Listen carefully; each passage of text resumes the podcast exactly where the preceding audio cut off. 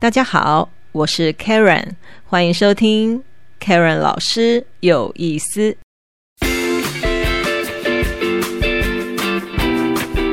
这个我们玉皇大帝呢，他要开会，他要集结召集我们金木水火土五大王，这个五行五大王呢上天庭来开会。他要商议，他要去呃商量什么事情？一年啊，三百六十五天当中，每个人要分配管理，然后跟我们民间的人呢，呃，有这样的一个交流。所以他为了分配这样子五行的时间，呃，五行的季节，把五大王呢都找来开会。可是有一个人哦，他就特别贪杯，他也很爱喝酒，就是我们的土王。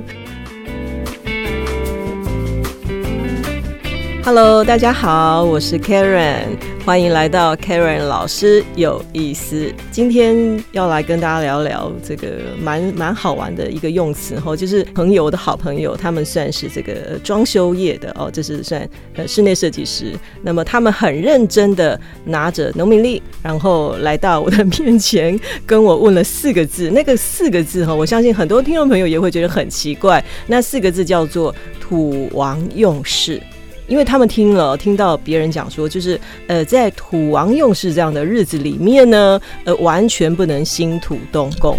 而且这个日子有十八天，有十八天。那我们算来算去，这个这个土王用事哈，其实我在这里强调，就是说土王用事，它基本上是针对我们的营造业。哦，它不能做这个动土这个动作。那一般我们的装修业，包括我们室内设计这个装修业，其实是没有受影响的哦，是没有受影响。如果可以的话，听众朋友，如果你手上有农民历的话哦，您随便把它翻开来，就是呃，例如说你在呃在在立夏之前随便翻一本农民历，在立夏之前的第十八天就是这个土王用事。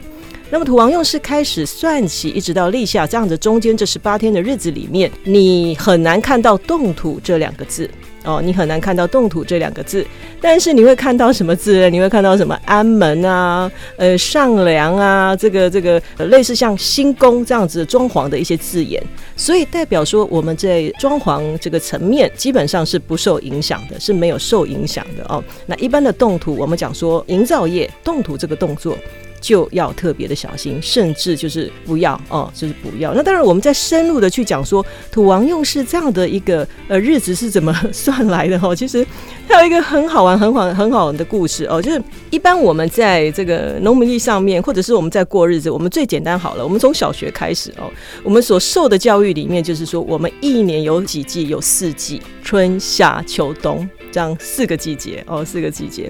那春夏秋冬代表的是什么呢？春天是属木嘛，那夏是属火，OK，那这个秋天是属金，那么冬天是属水。可是我们五行还有一个是属土啊。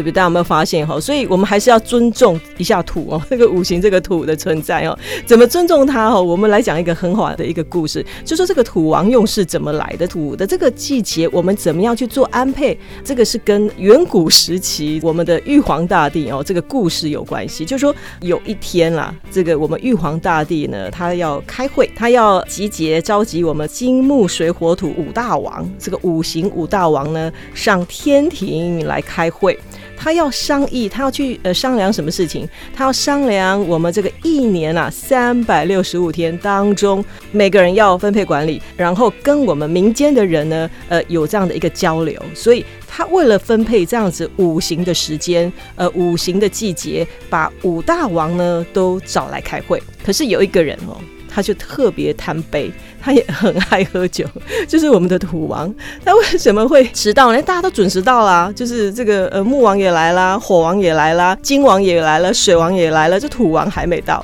那他就喝醉了嘛，喝醉就是迟到啦。那迟到那也没办法，那我们玉皇大帝就先把这个木啊、火啊、金啊、水啊，呃，这四大王的季节给分配好了，分别属于春天，就是木王嘛，对不对？那么这个呃火王就是是夏天，那么金王呢就是这个秋天，而我们的水王它就是分配在冬天。糟糕了，人家都分配完毕了。那么 土王醒来了以后，到了天庭，当然迟到了，迟到人家分配完了怎么办呢？他就就是开始这样子跟这个玉皇大帝 complain 他很生气，说不行不行，你必须尊重我，我必须要有我属于我的一个节令哦，属于我的节令。那你就知道玉皇大帝就很慈悲，他那么的慈悲，他一定就说好吧，那你都来了，那好吧，那你四大王这个木王、呃水王、火王、金王，呃你们通通把你们这个季节哦，一人分配十八天给他，所以四个季节。总共有七十二天，那么四个季节之末呢，就是分配了七十二天给这个土王，这样就平均了嘛，这样就公平了。这玉皇大帝真的是很好瞧，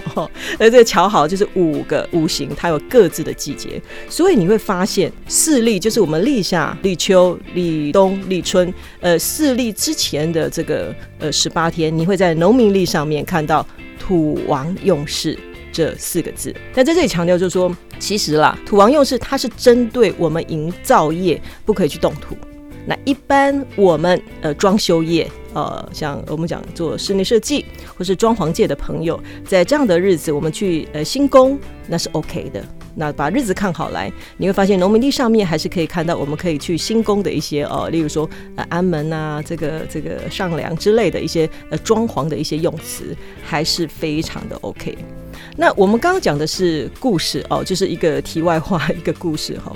可是我们在这里讲科学的一个见解了哦。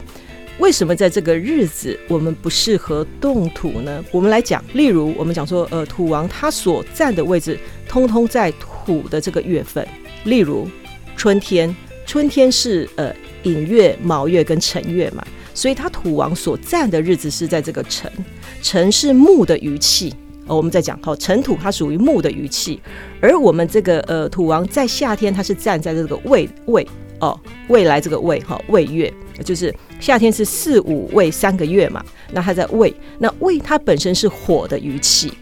而我们这个呃土王在秋天，它占的呢呃是这个戌，戌本身是生有戌，是金的一个五行金的一个余气，而它在冬天，它所占的是丑。丑是水的余气，等于是说，它这样的余气是季节的一个交换，完全不同五行的一个交换，所以我们天地之间的一个磁场势必很混乱。所以，如果说在这个时候我们去动土，我们去翻土，我们去动土去翻土，那么这样的一个混乱的磁场，它本身就是容易产生什么了？例如细菌呐，或者是一些不好的一些能量，而对我们人呐，哦。去动土的人。哦，去动土的人，施工的人，那么容易产生我们讲病痛也好，那么呃行伤也好，那么磁场对附近的一个周围的一个影响，也会产生这个负能量。哦，这是我们根据这个科学面来讲了。当然，其实，在我们讲说海内外哈，有很多在呃择日上面哦，通书上面，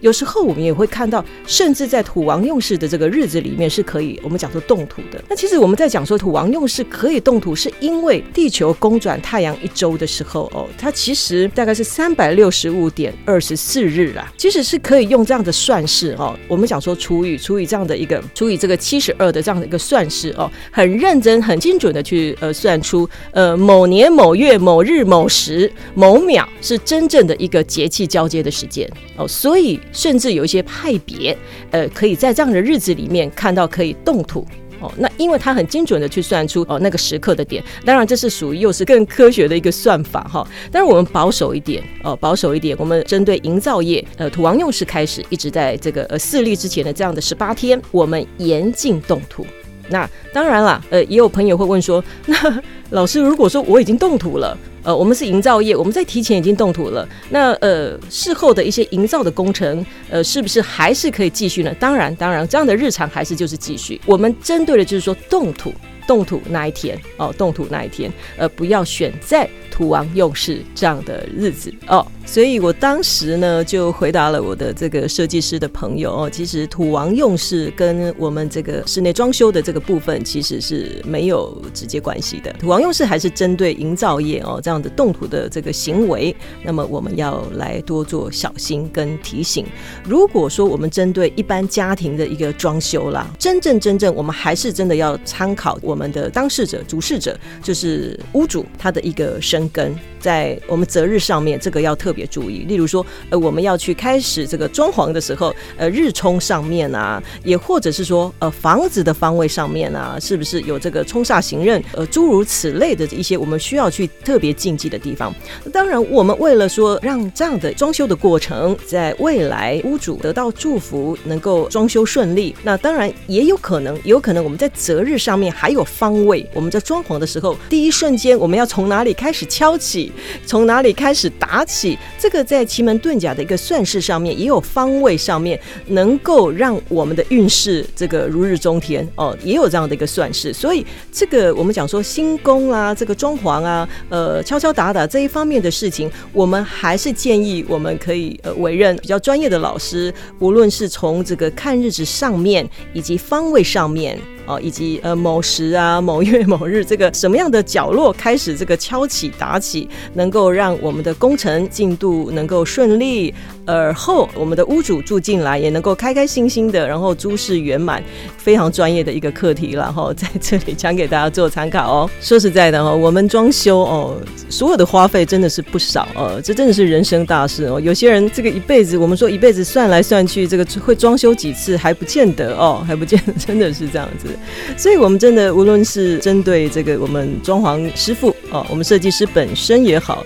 也或者是说我们屋主也好，我们当然是希望说，在我们有限的花费里面哦，得到最大最大的祝福。当然，如果说能够配合到所谓的天时地利人和了哈，就是说在好的日子，从好的角落、好的方位，然后好的角度去做切入，然后得到这样的一个祝福，当然是这个最圆满、最开心的事情喽。我是 Karen 老师，希望。今天这一集能够对我们营造业的朋友也好，我们室内装修、室内设计的好朋友，以及你有可能你的房子需要被装潢、需要设计、需要整修的朋友们呢，有所帮助哦。我们下集见喽，拜拜。